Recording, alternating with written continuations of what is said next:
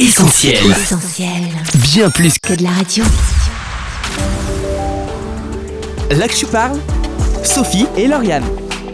Hashtag rester à la maison, hashtag stay at home, hashtag restate en casa, c'est désormais dans toutes les langues que le slogan se décline. Près de 3 milliards et demi de personnes sont confinées, soit la moitié de la population mondiale. Et la France n'y déroge pas, Sophie. Alors à situation exceptionnelle, dispositif exceptionnel, ce n'est pas depuis les studios d'Essentiel Radio que nous enregistrons cette émission, mais depuis la maison. Effectivement, et c'est aussi depuis chez eux, Lauriane, que nos invités du jour nous diront comment ils vivent ce confinement aux États-Unis, en Inde ou encore en Côte d'Ivoire. Dans quel état d'esprit sont les Espagnols alors que leur pays est l'un des plus endeuillés au monde Comment la Chine sort-elle progressivement de cette crise sanitaire? C'est ce qu'on va découvrir aussi ensemble dans cette émission spéciale. Oui, ensemble, malgré la distance et malgré le confinement, pour vous informer et partager avec vous un message encourageant et plein d'espoir. Bienvenue à toi qui nous écoutes, tu es sur Essentiel et c'est là que tu parles.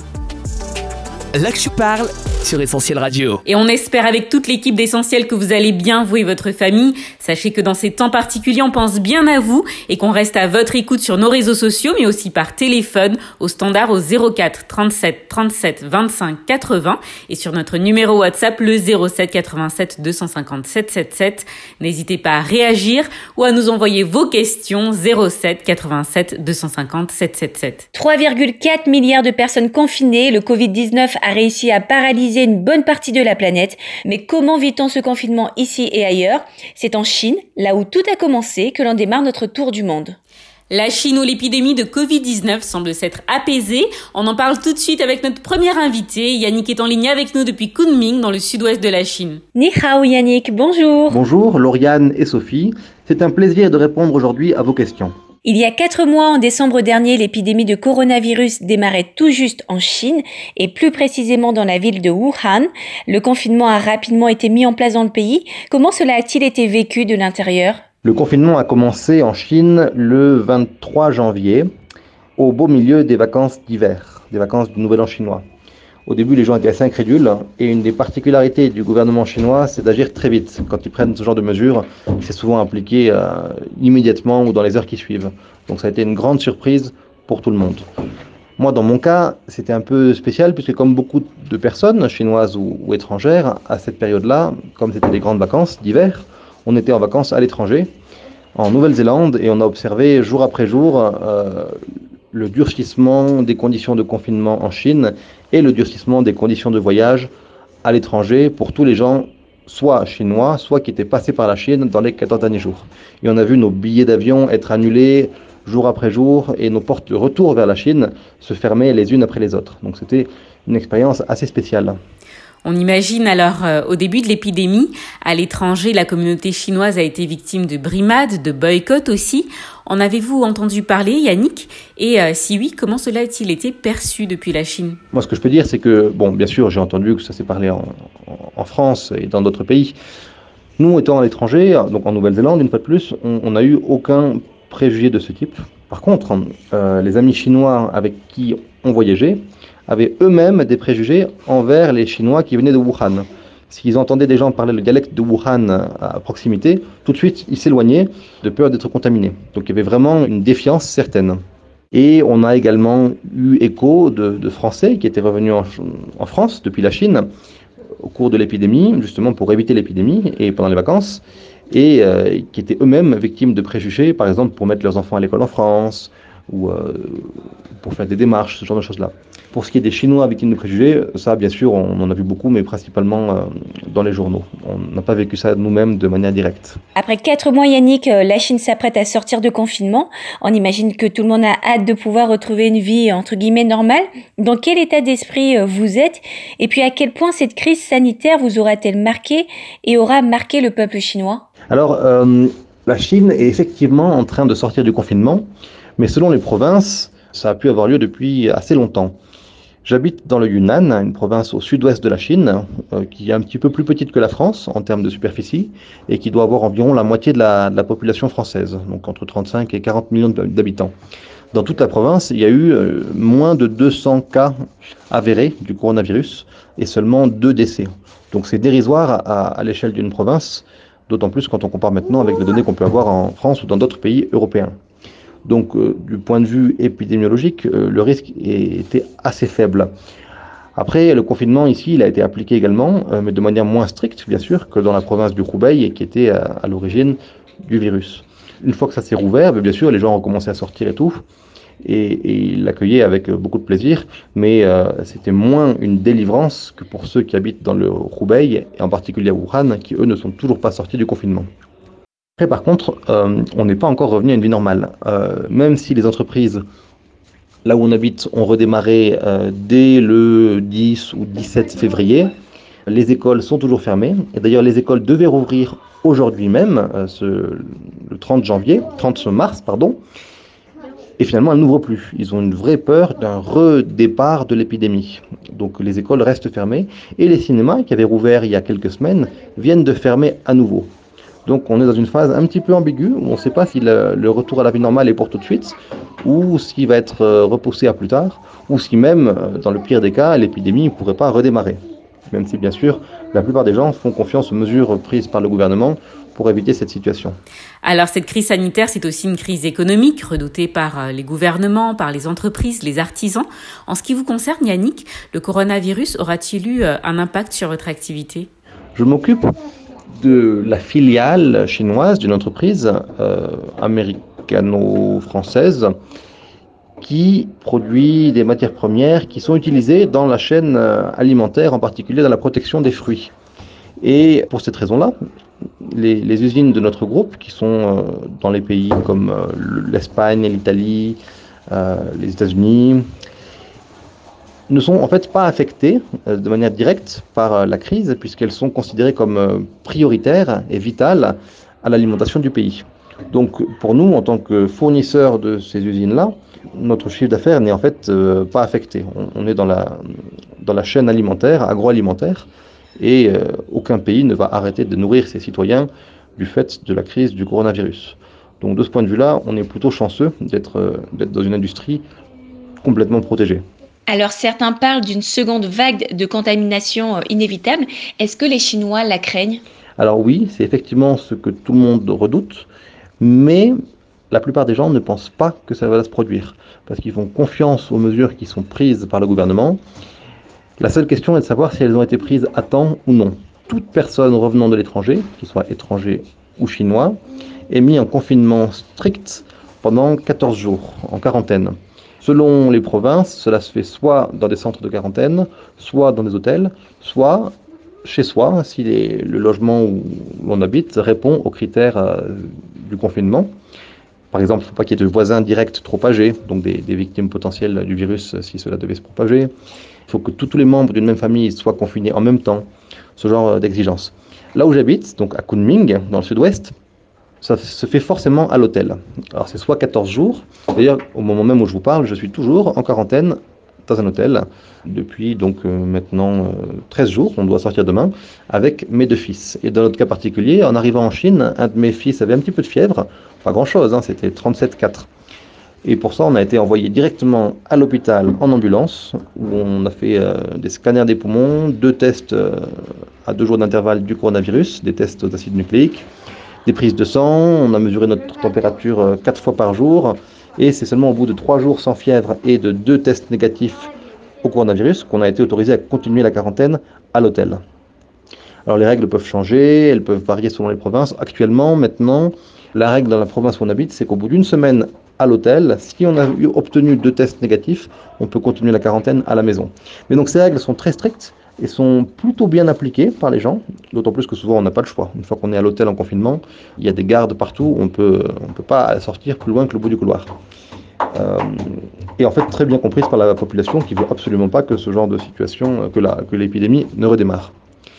Et pour revenir au problème de discrimination dont vous parliez un petit peu plus tôt, euh, on commence à assister effectivement à, certaines discriminations envers les étrangers en Chine qui sont perçues comme des vecteurs potentiels de recontamination du pays. Alors qu'en fait, dans tous les cas de, importés vers la Chine, il y avait seulement 10% des cas qui étaient des étrangers, les 90% restants étant des Chinois. Merci d'avoir répondu à nos questions, Yannick. On vous souhaite euh, une bonne fin de confinement et puis euh, une bonne reprise surtout. J'ai été ravi de répondre à vos questions. Merci et bonne journée.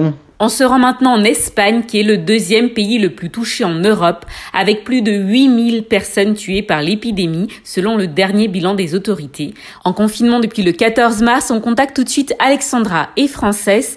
Alexandra, bonjour. Vous êtes française installée depuis plusieurs années en Espagne. Comment allez-vous et euh, quel est votre état d'esprit en entamant cette nouvelle semaine de confinement?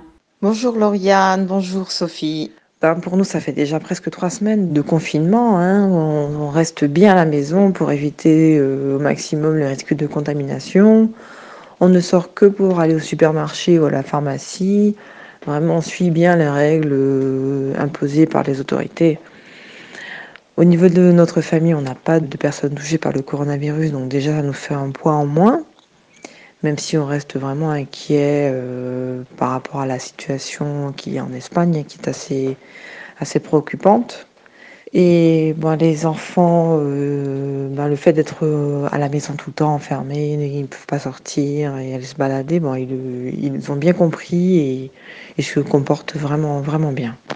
Bonjour Francesque. Hola. Bonjour. Alors Francesque, vous êtes espagnol et vous habitez Castellón de la Plana? Comment se passe le confinement pour vous? Et puis quel est l'état d'esprit des Espagnols qui entament leur troisième semaine de confinement? Alors sans doute, je peux dire que c'est plutôt la préoccupation et la tristesse qui est dans tous les esprits. Nous avons suivi de près le cas de l'Italie et nous avons l'impression que l'histoire se répète dans notre pays. Même si nous n'avons pas un proche ou un ami directement touché, nous avons passé ces semaines scotchées à la télévision, aux réseaux sociaux, ce qui augmente sans aucun doute cette sensation d'anxiété. C'est vrai que dans beaucoup de cas dans les zones plus affectées comme Madrid et Barcelone, il y a toujours un proche ou un ami malade. Et on vit cela comme un véritable drame, bien qu'on ne soit pas directement concerné. Et avec la famille confinée, avec cette sensation de préoccupation, nous sommes en train de vivre un véritable cauchemar. Avec le confinement, c'est aussi euh, l'école à la maison. Comment ça se passe pour vous, Alexandra? Eh bien, l'école à la maison, ça n'a pas été simple. Comme ça a été une situation très soudaine, les professeurs ont dû s'adapter, les enfants et bien, les parents aussi. Une fois que ben, chaque euh, professeur a pu euh, trouver le moyen de faire sa classe, ben, on a pu établir une routine et maintenant euh, ça va. La plus grande a, la possibilité même d'avoir une classe online avec sa maîtresse en même temps que les autres élèves de sa classe. Et puis, ben, petit à petit, le système s'améliore et c'est de plus en plus facile même si bon, ben, nous, parents, on n'est pas toujours formés pour euh, enseigner. Mais bon, on s'adapte. Francesque, le confinement s'est durci il y a quelques jours avec euh, l'arrêt de toutes les activités non essentielles. Est-ce que vous avez ressenti une différence? Ces semaines de confinement ont été dures et la vérité c'est qu'au début, on le prenait de manière détachée. Ça nous paraissait loin tout ça. C'était comme une simple grippe avec des cas très surprenants. Et puis ça s'est compliqué et la préoccupation a augmenté. Les premières semaines, on le prenait avec plus d'humour, les gens s'entraidaient, faisaient leurs activités qu'ils n'avaient pas le temps de faire, passaient du temps sur Internet ou sortaient pour discuter sur leur balcon. Mais ça dépend beaucoup de la situation personnelle de chacun. Ce n'est pas la même chose de rester à la maison en bonne santé, d'être seul ou accompagné, être avec des enfants en bas âge qui demandent à sortir. Maintenant, c'est la troisième semaine avec des mesures plus extrêmes et assurément les semaines qui vont suivre seront plus compliquées, dramatiques en beaucoup de choses. Et il va falloir qu'on s'entraide les uns les autres. Merci Alexandra et Frances, on vous souhaite bon courage pour la suite. Merci à vous et à bientôt. Au revoir. Merci beaucoup à vous. À bientôt. Si l'Europe est actuellement le pays le plus meurtri par le Covid-19, l'OMS craint désormais que les États-Unis deviennent le prochain épicentre mondial de la pandémie. Le pays est désormais le premier en nombre de cas officiellement déclarés. Et on retrouve Sandrine à New York, le principal foyer de l'épidémie aux États-Unis. Bonjour Sandrine. Hello à tous. Alors vous êtes française expatriée aux États-Unis. Euh, New York, la ville qui ne dort jamais, en mode confinement, ça donne quoi? Alors oui, pour tous ceux qui l'ont déjà visité, euh, New York, ils peuvent dire que c'est la ville qui dort jamais en effet. Et en mode confinement, bah, ça fait bizarre. Euh, on peut traverser Manhattan en bus en moins de 20 minutes, alors que d'habitude, je mets une heure pour aller au travail. Puis c'est aussi Times Square qui se fait évacuer par la police et qui devient tout vide d'un jour sur l'autre comme on l'a jamais vu. Et au jour d'aujourd'hui, bah en fait, on n'a même plus de ferry pour nous rendre sur Manhattan, donc on est vraiment coincé dans le New Jersey. Et quel est l'état d'esprit des New-Yorkais, Sandrine? Est-ce que euh, vous avez confiance dans le système de santé du pays pour supporter cette crise? Alors, de mon point de vue, euh, du point de vue de mes collègues de travail notamment, les New-Yorkais, ils ont peur, ils essayent de pas paniquer ou au moins de montrer qu'ils paniquent pas. Mais après, ça peut se comprendre du point de vue des soins médicaux aux US. Après, les États-Unis essayent de faire leur maximum, euh, puisqu'il y a un bateau militaire qui doit arriver avec 1000 lits. Euh, ils aménagent des lieux comme le Javits Center, qui est un hôpital temporaire qui aura une capacité maximale de 2910 lits. Mais bon, comme tous les autres pays touchés, les US vont forcément faire face à un afflux important dans les hôpitaux qui pourront peut-être pas gérer. Après, euh, c'est partout pareil. Il faut aussi savoir que le système de santé, euh, il est quand même assez efficace aux États-Unis et ils peuvent pas refuser les soins si on est en danger vital. Donc, euh, malgré l'individualisme qu'on voit de l'extérieur, bah, en fait, certaines personnes ont été prises en charge dans des hôpitaux sans avoir à payer puisqu'elles n'en avaient pas les ressources. Donc oui, c'est possible aux US de se faire soigner et prendre en charge gratuitement dans certains cas. Sandrine, est-ce qu'on peut parler d'une lente prise de conscience des Américains à l'image du président Donald Trump, qui euh, jusqu'à présent ne semblait pas prendre au sérieux cette épidémie? Euh, De notre point de vue aux US, on ne peut pas dire que la prise de conscience a été si longue que ça puisque le pays a quand même fermé ses portes à la Chine très tôt. Le premier cas confirmé sur le sol américain et on a décidé d'arrêter tous les vols depuis la Chine. Puis, euh, en fait, assez vite a été pris la décision qu'on on arrêterait les vols depuis l'Europe, qui était la seconde source d'acheminement du virus vers les US. Aujourd'hui, oui, l'épidémie est prise plus au sérieux dans le pays, mais il faut savoir aussi que les personnes aux US, et notamment les New-Yorkais, respectent beaucoup plus le confinement que dans certains pays et respectent beaucoup plus les règles en général. Donc, euh, clairement, quand on leur dit confinement, bah, ils restent enfermés et, ils ont assez peur. Donc, ils restent vraiment chez eux. Avec plus de 170 000 malades, euh, les États-Unis est le pays le plus touché. Certains prédisent une épidémie désastreuse. Est-ce que ça vous fait peur, Sandrine? Je pense pas qu'on peut dire qu'on a peur de cette épidémie. Tant qu'on respecte les règles et que l'on reste enfermé, ça devrait relativement bien se passer. Après, New York, c'est quand même une ville de, de 8 millions 6 d'habitants et on a plus de 7000 habitants au kilomètre carré. Donc euh, forcément, l'épidémie se propage euh, beaucoup plus vite quand on est tous les uns sur les autres qu'en pleine campagne, éloignée de quelques kilomètres euh, chacun. Donc oui, c'est aussi peut-être le fait que c'est la ville la plus peuplée des US et la plus les uns sur les autres qui fait que cette épidémie se propage énormément sur New York et très très vite. Sandrine, merci et bon courage pour la suite de ce confinement. Hashtag stay at home. Merci à vous et bye bye. Direction maintenant le deuxième pays le plus peuplé au monde après la Chine. C'est en Inde que l'on se rend et on accueille en ligne Sudipta qui vit dans le nord du pays, dans la province de l'Ariana. Namaste Sudipta et bienvenue sur Essentiel Radio. Namaste Sophie et L'Oréal. Namaste tout le monde. Bonjour. Sudipta, l'Inde est désormais entrée dans la liste des pays confinés. Comment concrètement ça se passe pour vous oui, effectivement, nous sommes en confinement suite à la décision prise par notre très respecté Premier ministre Sri Narendra Modi. Le but est bien sûr de nous protéger de cette épidémie meurtrière avec nos familles, nos amis et tous nos compatriotes. Ici en Inde, on est vraiment tous pleinement conscients du danger de ce virus et de ses effets dévastateurs. Et je suppose que le visage de l'Inde tel qu'on la connaît avec ses rues bondées et ses embouteillages n'est plus le même, non? Alors à ce moment, les rues et les ruelles des villages et des villes sont presque vides. Il n'y a que des agents de police et des ambulances. C'est vraiment une vue très unique concernant l'Inde, qui est sinon un pays très vivant. Et on a pu voir en effet des images impressionnantes, des grandes mégalopoles complètement vidées. On imagine tout de même que confiner 1,3 milliard d'habitants n'est pas simple sous Dipta, d'un point de vue pratique, je pense euh, aux populations les plus pauvres, mais aussi d'un point de vue économique. En tout cas, tous les Indiens savent que cette épidémie est redoutable. Alors chaque personne essaie en ce moment d'aider ou d'arranger les autres d'une façon ou d'une autre. Par exemple, en n'exigeant pas le paiement d'un loyer ou en ne diminuant pas le salaire, etc. Même dans les quartiers les plus pauvres, le confinement est possible et avant même l'épidémie, le gouvernement avait prévu la mise à disposition d'hébergements pour les sans-abri. Soudipta, quelles sont les inquiétudes partagées par les Indiens et vous, euh, personnellement, est-ce que vous êtes inquiète pour votre famille, votre pays? Non, nous gardons espoir. Le gouvernement a fait ce qu'il fallait faire. Et nous prions maintenant que tout aille bien et tout ira bien, je crois. On pense et on suit aussi cette version de pensée hum, que comme euh, on ne peut pas aller dehors, alors on va dedans. Ça veut dire à travers la prière incessante. Comme ça, on se plonge dans un état très positif euh, que notre Seigneur va nous sauver et aussi notre planète. Merci Soudipta pour euh, vos mots d'espoir auxquels on s'associe. On précise que vous êtes chrétienne. C'est vrai que rester à la maison peut nous donner euh, l'occasion de se poser, de rentrer en nous-mêmes et pourquoi pas de prier.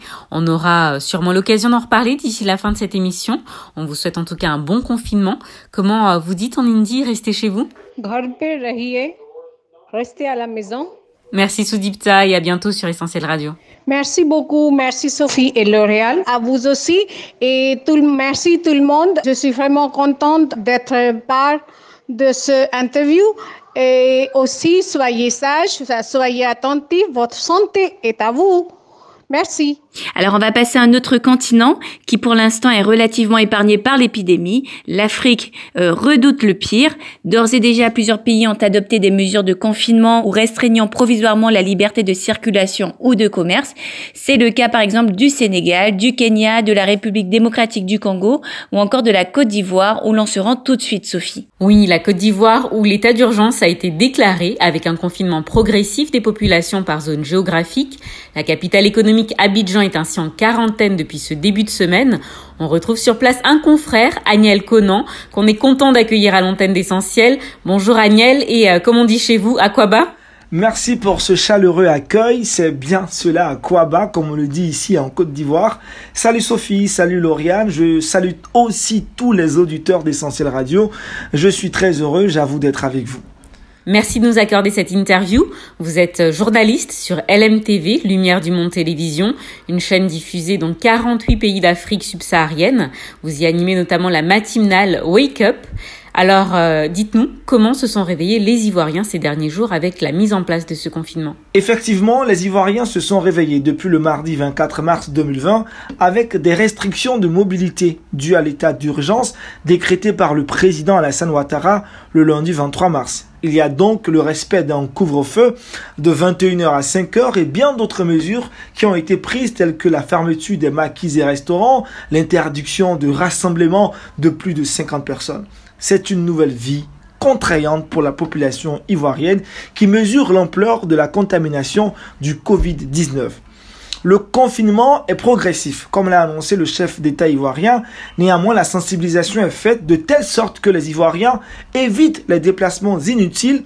Du coup, l'auto-confinement est de mise.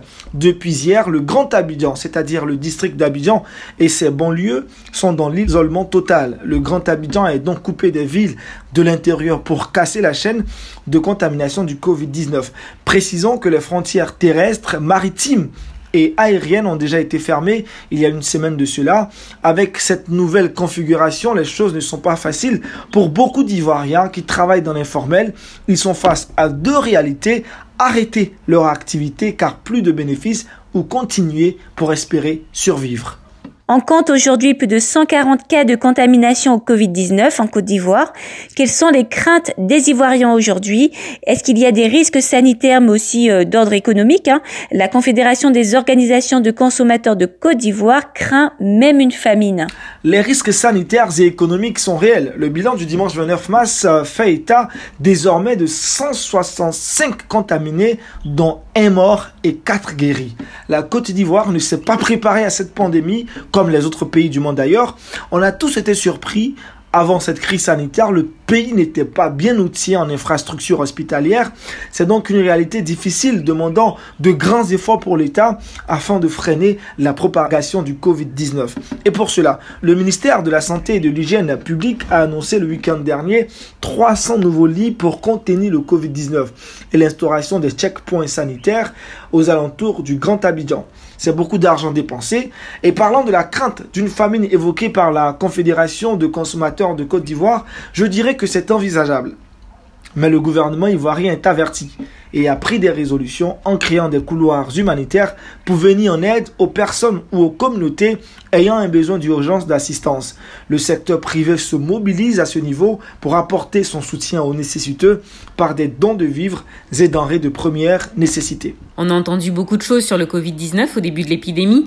Le virus ne survit pas à la chaleur, la population africaine n'est pas touchée grâce à sa jeunesse ou la couleur de peau, il n'y a pas de bonne méthode de comptabilisation des malades, il y a aussi euh, le débat actuel sur la chloroquine utilisée pour prévenir et soigner le paludisme. Quel est euh, l'état d'esprit des Ivoiriens aujourd'hui sur ces rumeurs? Beaucoup de fausses informations, des fake news ou intox sont diffusées sur les réseaux sociaux. C'est bien dommage. Vous avez cité en exemple l'info sur le fait que le virus ne survit pas à la chaleur. Cette désinformation gagnait du terrain, mais aujourd'hui, les médias ivoiriens jouent un grand rôle. D'ailleurs, pour combattre ces intox. L'Ivoirien est désormais informé et sait que la couleur de peau et la température ne sont pas des prétextes pour négliger les mesures sanitaires. Conscient du danger que le guette, il se protège. Et à propos de la chloroquine, le débat a pris fin depuis qu'un décret émanant du gouvernement ivoirien l'autorise dans le traitement du Covid-19, mais ceci sous la responsabilité d'un médecin dans un établissement de santé. Le ministère de la Santé invite continuellement la population ivoirienne à éviter l'automédication. Alors, dernière question, Aniel Conan. Comment envisagez-vous les jours à venir pour la Côte d'Ivoire en particulier, mais aussi plus largement pour le continent africain? Pour les jours à venir, l'Ivoirien ou au-delà l'Africain garde espoir, surtout avec l'utilisation de la chloroquine et le respect des mesures barrières. La sensibilisation est faite avec insistance pour que chaque Ivoirien reste chez lui pour éviter la propagation du Covid-19. Constat identique dans les autres pays africains. Comme on a l'habitude de le dire, après la pluie vient le beau temps. Les Africains sont très chaleureux, alors ils pensent déjà à l'après-crise, comment ils vont fêter les retrouvailles et passer du bon moment en famille et entre amis. Le fait d'y penser entretient l'espoir des beaux jours à venir. Merci Agnel d'avoir répondu à nos questions et d'avoir été un peu notre correspondant en direct d'Abidjan. On vous souhaite bon courage et une très bonne continuation sur LMTV dont on salue bien toute l'équipe. Merci Sophie, merci Lauriane, merci à toute la team d'Essentiel Radio. Ce fut un plaisir pour moi de répondre à vos questions. À très bientôt. Au revoir. Là que je parle, Sophie et Lauriane. Vous êtes sur Essentiel Radio, merci de votre écoute. À la maison ou en studio, l'équipe d'Essentiel reste mobilisée pour vous accompagner dans votre confinement avec du bon son et de bonnes émissions. Mobiliser l'équipe des travaux là aussi sur notre chantier qui se poursuit. Alors si votre générosité n'est pas confinée, on compte sur vous et sur votre soutien sur soutenir.essentielradio.com. Merci à tous pour votre solidarité. Oui, merci à tous. Alors on continue et on termine notre tour du monde avec notre prochain invité. Il arrive tout de suite après ce titre de circonstance que l'on dédie à tous nos amis italiens, pays le plus durement touché par l'épidémie. C'est Aprirai una via de Michael W. Smith en duo avec Vanessa Campagna. Hashtag restez chez vous et écoutez Essentiel bien plus que de la radio.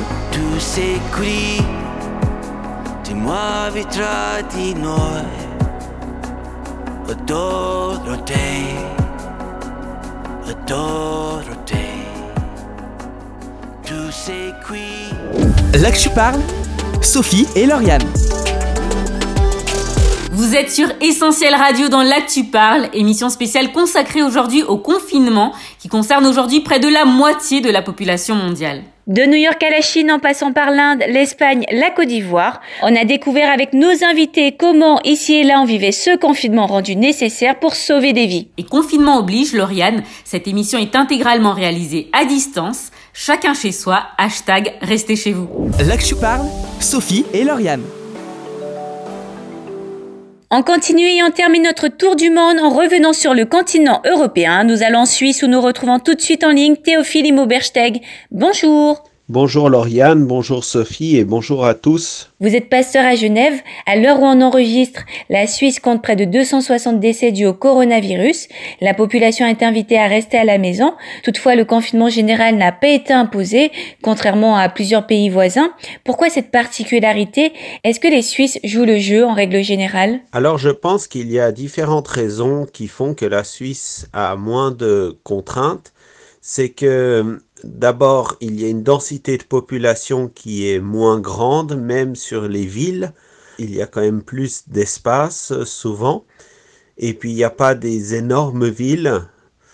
Et je pense que les Suisses sont assez autodisciplinés et qu'ils ont l'habitude d'un certain ordre et d'une certaine rigueur.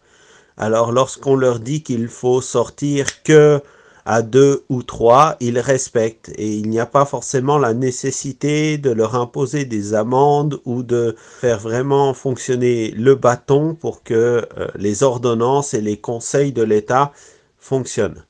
Après, est-ce que les Suisses jouent un rôle euh, dans le jeu en, règle générale? Bien, je pense qu'effectivement, euh, pour rentrer et pour sortir du territoire suisse, c'est assez compliqué je suis frontalier, c'est-à-dire que j'habite en France voisine et je travaille sur Genève et il y avait beaucoup d'accès, notamment des accès par une des pistes vélo. Tout cela a été bloqué, a été fermé et maintenant euh, on est systématiquement contrôlé qu'à certaines douanes d'accès, toutes les autres douanes ont été fermées et il faut justifier de sa venue ou de la raison pour laquelle on quitte le territoire suisse. À chaque fois, on est vraiment contrôlé.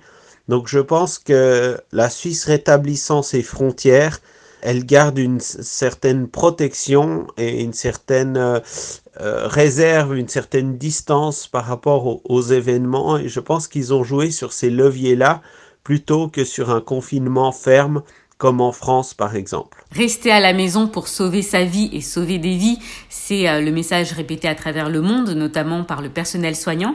Théophile, vous êtes pasteur, sauver des vies, le salut, c'est là euh, le message essentiel de la Bible. Oui, effectivement, je crois que tout le message de la Bible nous parle du désir de Dieu de sauver les hommes. Et en parlant de confinement, il me vient ce texte euh, des actes des apôtres au chapitre 27 où Paul est emmené captif à Rome en bateau et ils arrivent à la ville de Cnide en Turquie actuelle. Et là, ils sont confinés dans le port, mais tout d'un coup, ils ont l'opportunité de quitter le port. Et Paul avertit en disant que ça va être un voyage dangereux parce que c'était la mauvaise saison qui commençait à arriver.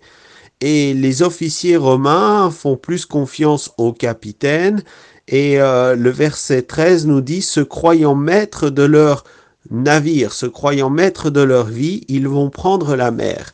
Et prenant la mer, ils vont se mettre en danger. Et la suite du récit nous parle d'une terrible tempête qui est survenue sur eux et qui les a contraints à être effectivement en confinement 14 jours sur un bateau, euh, ne distinguant plus le jour de la nuit dans une tempête effroyable.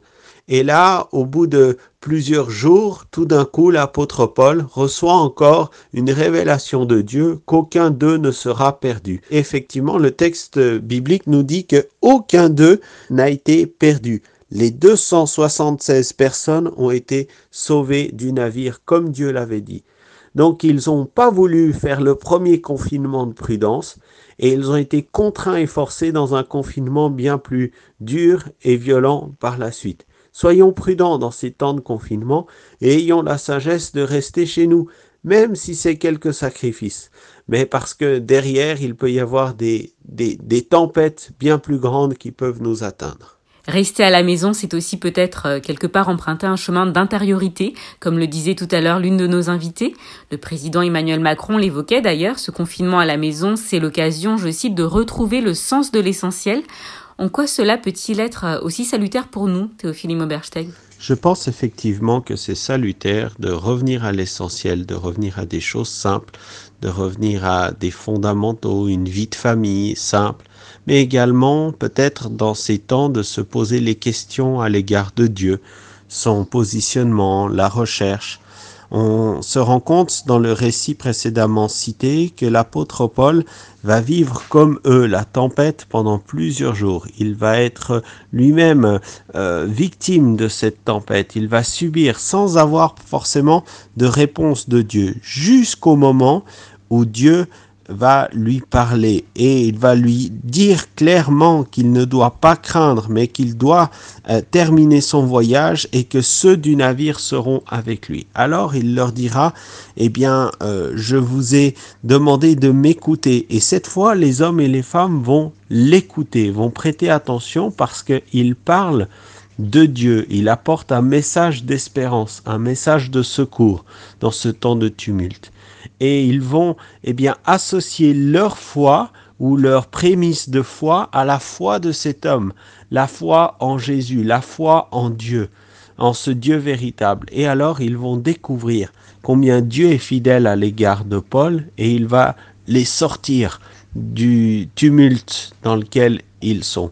Peut-être vous êtes dans un temps de tumulte intérieur, dans un temps de trouble, dans un temps de questionnement eh bien sachez que si vous vous attachez à Dieu, si vous trouvez en lui ce refuge, si vous activez le levier de la foi en Jésus, alors cette espérance peut venir apaiser ce tumulte. Même si la tempête peut continuer, vous vivrez ces temps de tempête, ces temps de tumulte d'une autre manière, parce qu'il y aura une espérance qui ne trompe point. Alors pour finir, est-ce que vous auriez un verset, un extrait de la Bible à nous communiquer et qui pourrait nous encourager en ces temps de confinement? Ce matin, par la lecture de ma Bible, j'ai été interpellé par ce verset que l'on trouve dans le livre des Proverbes au chapitre 27 et au verset 12. Je lis dans la version Parole de vie. Quand le malheur arrive, une personne prudente se met à l'abri. Mais les gens sans expérience continuent leur chemin et ils en paient les conséquences. Dans ce temps de confinement, il faut nous mettre à l'abri, veiller à demeurer à l'abri parce que si on est sans expérience, sans considération, alors eh bien on devra en payer les conséquences. Mais euh, on peut également, même si on n'a pas d'abri ou si on est invité à rester dans nos abris physiques, trouver un abri sûr en l'éternel, trouver un refuge en l'éternel. Ce qui ne nous empêche pas de rester confinés à la maison pour nous protéger et protéger les autres. Mais en plus, ça nous donne une espérance celle dans le Dieu vivant et vrai, et celle dans cet abri qui ne fait jamais défaut, même au jour du malheur, il demeure celui en qui on peut se confier. Théophile Obersteg, merci de nous avoir accordé cette interview. Merci pour ce message encourageant en ces temps particuliers que nous vivons. Merci, au revoir. Merci à vous, Lauriane et Sophie. Là que je parle, Sophie et Lauriane. Il est temps pour nous de rendre l'antenne. Retrouvez cette émission et d'autres encore en replay sur essentielradio.com ou sur notre appli. Rendez-vous aussi sur les réseaux sociaux, Instagram, Facebook, Twitter. Écrivez-nous, partagez cette émission. Nous, on vous donne rendez-vous la semaine prochaine avec un nouveau dossier de l'actu parle. Bonne semaine à tous. N'oubliez pas les gestes barrières. Autant que possible, restez à la maison. Écoutez Essentiel Radio, regardez essentieltv.fr et prenez soin de vous. Salut L'actu parle Sophie et Lauriane.